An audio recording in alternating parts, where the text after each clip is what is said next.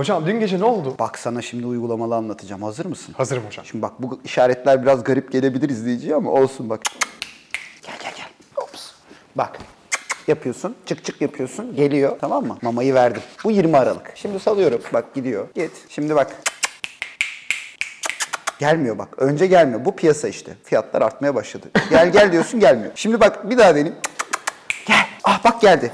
Şimdi gel gel gel gel gel. Bak gördü ki yok. Kaçtı. Şimdi varmış gibi yapacağım. Tamam mı? Gel gel. Gel gel gel. Gel gel gel. Bak şimdi ne oldu biliyor musun? Veremedim. Niye? Mama bitti. Merkez Bankası'nda mama bitti.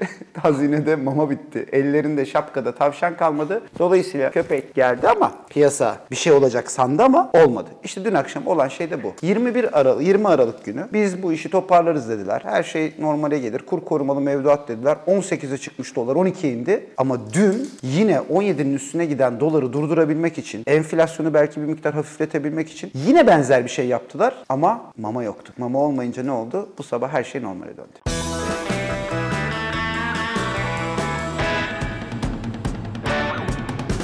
Haydi Sor Sor'un yeni programında sevgili doçent doktor Oğuz Demir'le birlikteyiz. Hocam hoş geldiniz. Ee, Hoş bulduk, Duvar. Dün gece çok acayip bir geceydi. Hocam hazine ne yapmaktadır, nereye varmaktadır? Ya hazine değil tek başına aslında böyle organize bir ekonomi yönetiminden bah- bahsedelim. Şimdi özellikle Mayıs sonlarına doğru Türkiye'de dış ticaret açığındaki o artış yani ithalatın başta enerji fiyatları ve emtia fiyatları olmak üzere çok hızlı artması ne demek? Bizde yok onlar. Biz onları almak için döviz ödeyeceğiz demek. İşte petrolün varil fiyatı 120 dolara geldi. Doğalgaz fiyatları artıyor. Ciddi bir kış geçirdik. Sürekli döviz ödemek zorunda kaldık. Döviz ödemek zorunda kaldık. E elimizde zaten döviz yok. Merkez Bankası'nın biliyorsun kullanılabilir rezervi 10-12 milyar dolar. E şimdi böyle olunca açık yani ihracatla bunu karşı kapatırız. Bir sıkıntı olmaz diye düşündüler. Ama nihai tahlilde o çalışmadı. Yani ihracat bekledikleri kadar artmayıp ithalat çok hızlı arttığı için bir döviz ihtiyacı oldu. İthalatçı da Amerikan Merkez Bankası'ndan, Avrupa'dan gelen haberleri görünce ya bu döviz ileride daha da artacak. Ben şimdi bugün alayım dedi. Öyle olunca gitti dövizi, dövizi almaya başladı ve döviz yukarı doğru gitti. E, ülkenin risk primi arttı çünkü Merkez Bankası'nda bu dövizi karşılayabilecek rezerv yok. E, risk artıyor, döviz artıyor, enflasyon zaten %73,5. Dediler ki bir dakika bizim bu işe müdahale etmemiz lazım. Tamam güzel.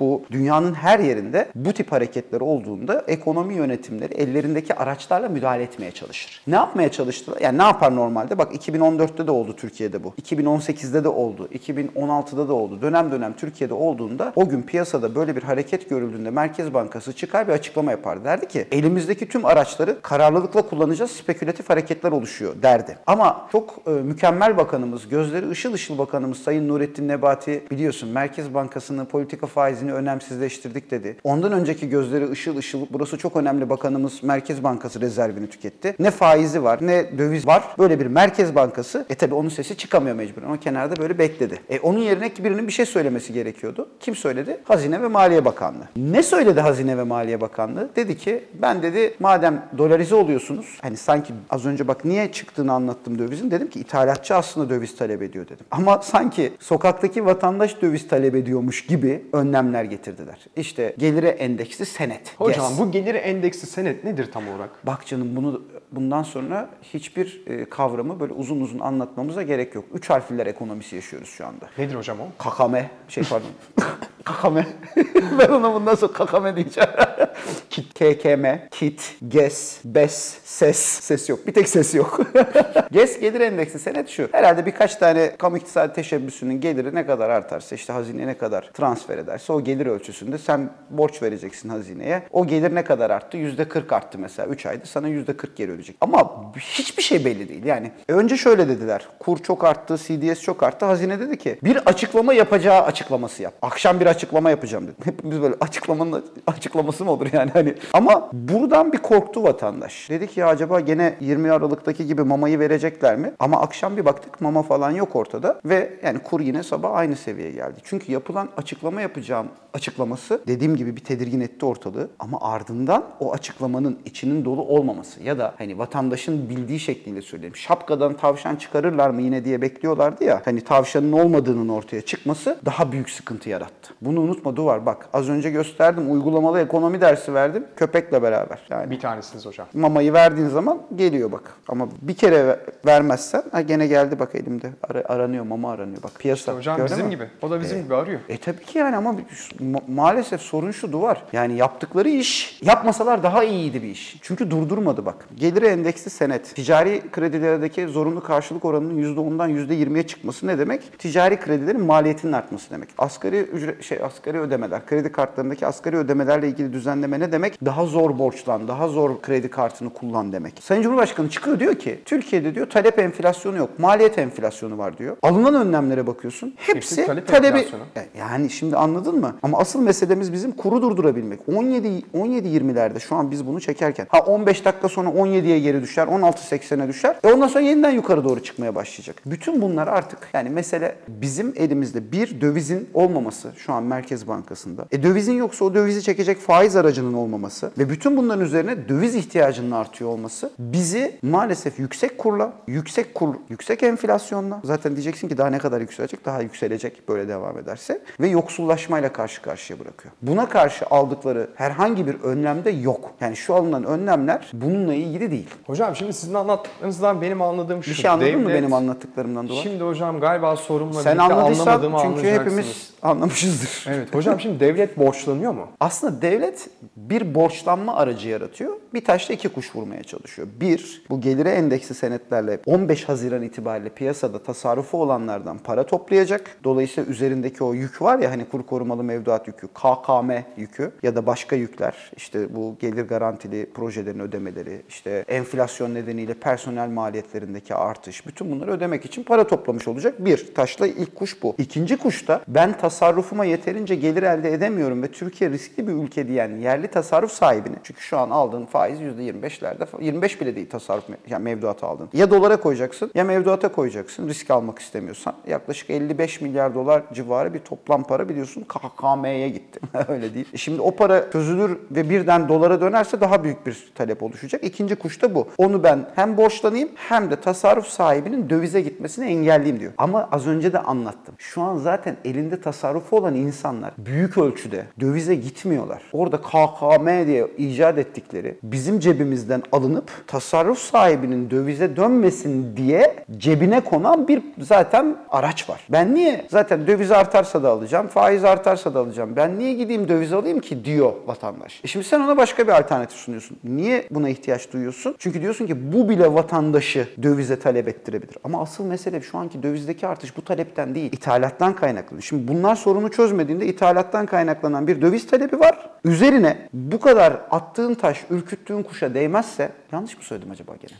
Arada yanlış söyleyebiliyorum atasözlerini ama olsun. Attığın taş, evet ürküttüğün kuşa değmezse şimdi dönüp şu yaşanır. O KKM'deki arkadaşlar da dönüp mevduatlarını dövize döndürmeye başlayabilirler. Aman deriz o zaman işte. Aman diyeceğimiz yer orası. Ya hazinedeki yük çok artar, bütçe açığı inanılmaz bir yere gider. Kur böyle artmaya devam ederse. Ya da ikinci yöntem dolarize oluruz. Kur artar yine bir enflasyon. Ama şöyle söyleyeyim ya bak bu kadar konuşuyoruz konuşuyoruz konuşuyoruz ya. Hiçbir anlamı yok yani ha. Çünkü biz bu kadar anlatıyoruz, anlatıyoruz, anlatıyoruz. En sonunda dönüyorlar bize diyorlar ki tamam halledeceğiz. Ne yaptın? Gas. Gas. Gas. Gas deyince güneş enerji santralleri geliyordu insanların aklına. Nereden nereye hocam ya? Nereden nereye? Hocam laf aramızda bu arada atasözünü yanlış söylediniz ama siz Attığımız taşı için ürküttüğümüz kuş değil miydi ya? kurbağa hocam ama kuş da olur. Siz ne diyorsanız o. Sonuçta Amerika görmüş bir insansınız hocam yani. Geçen hafta Çok pahalı biz vardı. Ya. Yani hocam aslında- siz ne zaman bir yerlere gitseniz memleket vallahi yangın yeri yani. Göndermesek ne yapsak bilemiyorum. Hocam Ha, Benden oluyor ya. Hiç, Hocam, hiç, hiç Ankara'nın hatırlarsınız. kabahati yoktu var. üniversitede e, kamu maliyesi vardı benim efsane kalıp kalıp 15 kalıp senede durduğum. geçtiğin ders. Evet, evet. Orada görmüştüm hocam ben kamu Ha. iktisadi teşebbüsünü. Evet. KIT. Hocam şimdi kamu iktisadi teşebbüsünde para var mı? Nasıl verecekler? Kim Ya bu şi- işin garantörü? Ya şimdi bu kar eden kitler hala var yani para kazanan kitler var. O- Oradan muhtemelen pay biçecekler. Yetecek mi Ee, peki hocam? İşte oradaki getiri bak şimdi enflasyonla beraber baktığın zaman zaten şu an birçok şirketin cirosu, ciroya endeksi çünkü bunlar. Zaten artıyor bak bankalara bak, perakende sektörüne bak. Bütün sektörlerde ciro zaten enflasyonla beraber fiyat arttığı için zaten artıyor. Bir de bu kitler istesek de istemesek de kullanmak zorunda olduğumuz tekeller. Fiyat ne kadar değişirse değişsin biz oraya zaten o paraları ödüyoruz. Dolayısıyla enflasyon yani oradaki zama bağlı olarak, fiyat artışlarına bağlı olarak en azından bugün getiri sağlayan döviz, mevduat, vadeli mevduat bütün bunlara göre kitler zaten daha fazla gelir, ciro elde ediyorlar. Bak ciroya endeksi, kâra değil. Bunu unutma. Dolayısıyla hani her türlü bugün sunulan olanaktan daha yüksek bir faiz ödenecek. Ama bunu kim ödeyecek gene? Biz. Anlatamadığımız nokta bu. Bir açığı daha büyük açık yaratarak yamamaya çalışıyorlar. Olacak iş değil ya. Bak şu an Türkiye ekonomisi yönetilmiyor. Yönetilmedi. Yani kötü yönetiliyor falan diyorduk ya. Yönetilmiyor. Kötü de yönetilmiyor. Ne yaptıklarını bilmiyorlar. Dün hazinenin açıklamasından sonra Hazine ve Maliye Bakanı işte bunu retweet etti ya. Bir tanesi altına yazmış insanlardaki algı bu. Bence siz de şu an ne attığınızın, attığınızda yazdığınız şeylerin ne anlama geldiğini bilmiyorsunuz demiş. Anladın mı ne demek istedim? İnsanların eko- ekonomi yönetiminin ekonomi bilgisine inancı kalmadı. İnsanların ekonomiyi yönetenlerin doğruları yapacağına inancı kalmadı. Eskiden güvenimiz yoktu, şimdi ümidimiz de kalmadı. Bak güvensizlik bugüne dair, ümitsizlik geleceğe dair. Biz hem bugüne hem de geleceğe dair meselelerin çözümüne dair inancımızı yitirdik. Böyle bir şey olmaz. Duvar bak.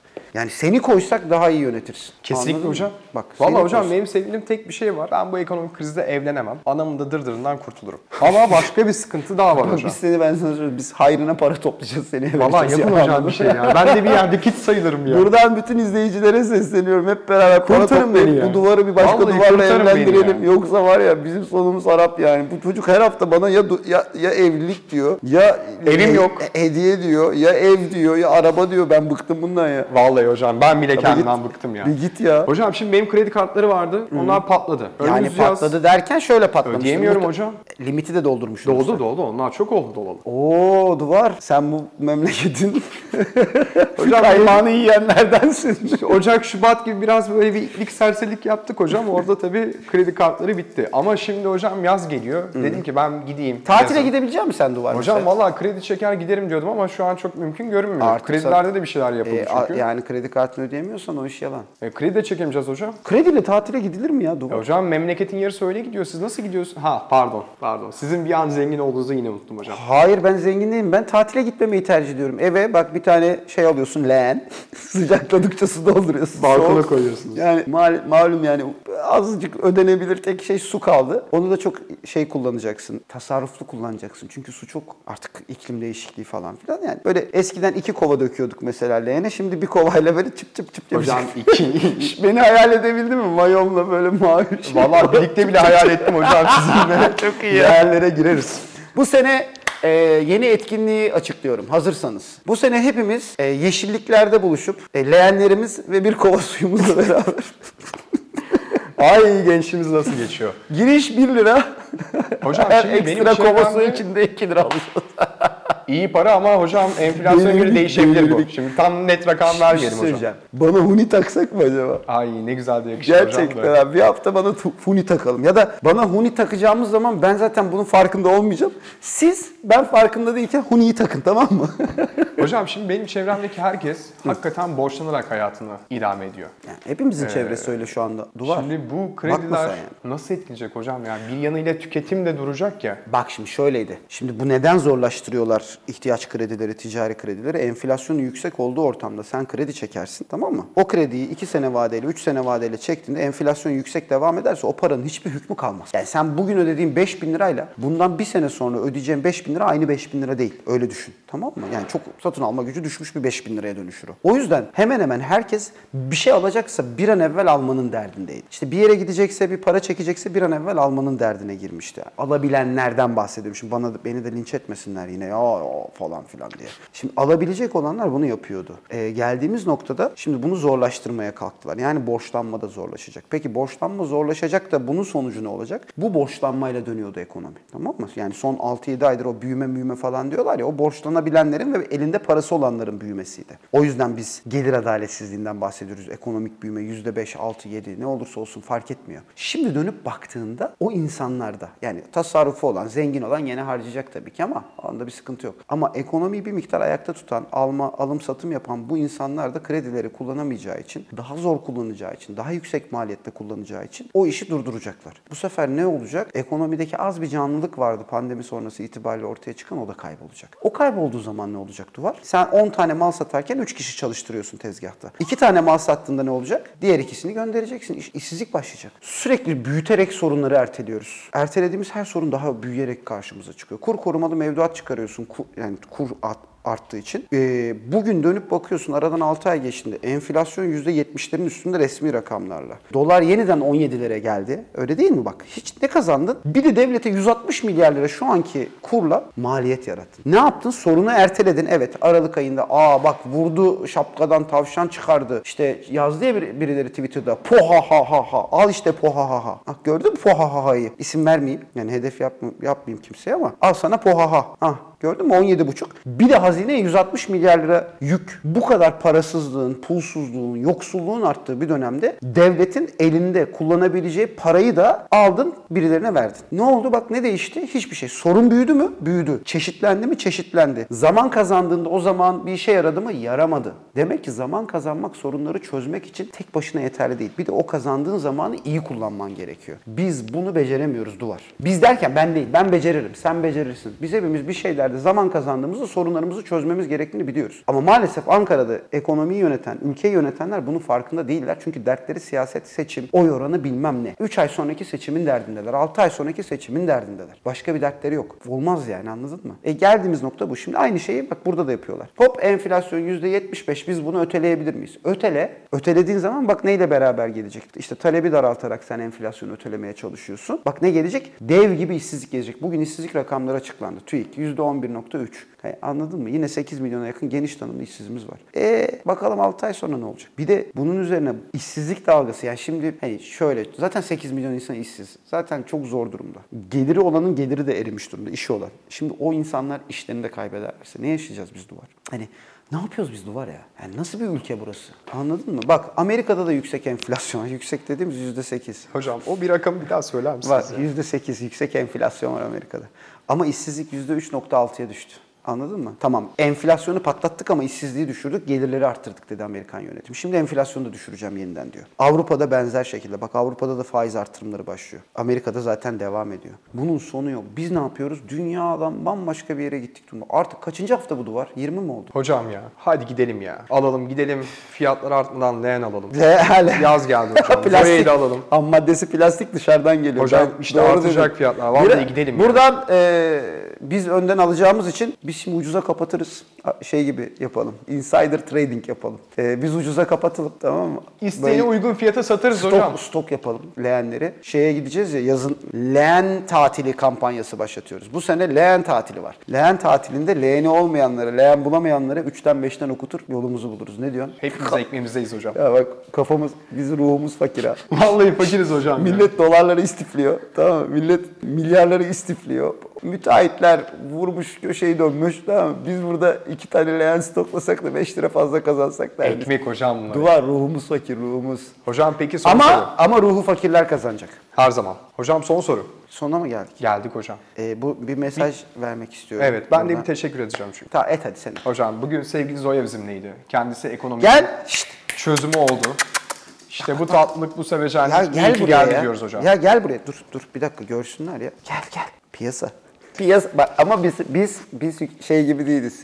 Ekonomi yönetimi gibi gaddar değiliz. gel. Çok teşekkürler Verelim, verelim dediysek, İyi ki geldin. bizim mama var dediysek vereceğiz. Dur ya mamasını verem. Maması bitti ya. gibi oldunuz ama. Allah Allah Allah bak. Efendim biz buradan biz de şu mesajı vererek kapatalım bu hafta. Haftaya yine buradayız. Sorular buraya. Ama sorularınızı sorarken lütfen gerçekten karşı karşıya kaldığınız güçlükleri de yazın. Yani sadece soruyla bırakmayın. Altına bir de ben de bunu yaşıyorum. Benim gelirim de böyle eridi. Benim kira bak kira meselesine hiç giremedik bile. %25 ile sınırladılar. Haftaya hiç giremedik. Haftaya bunlara da bakarız. Bu hafta gestler, jestler, HES'ler üzerinden gittik. Haftaya daha güzel konular. Haftaya belki iç açıcı bir şeyler olur. Dolar düşer. ben bile inanmadım. Hocam Haftaya bakacağız ya. Çok sağ olun hocam. Ben teşekkür ederim.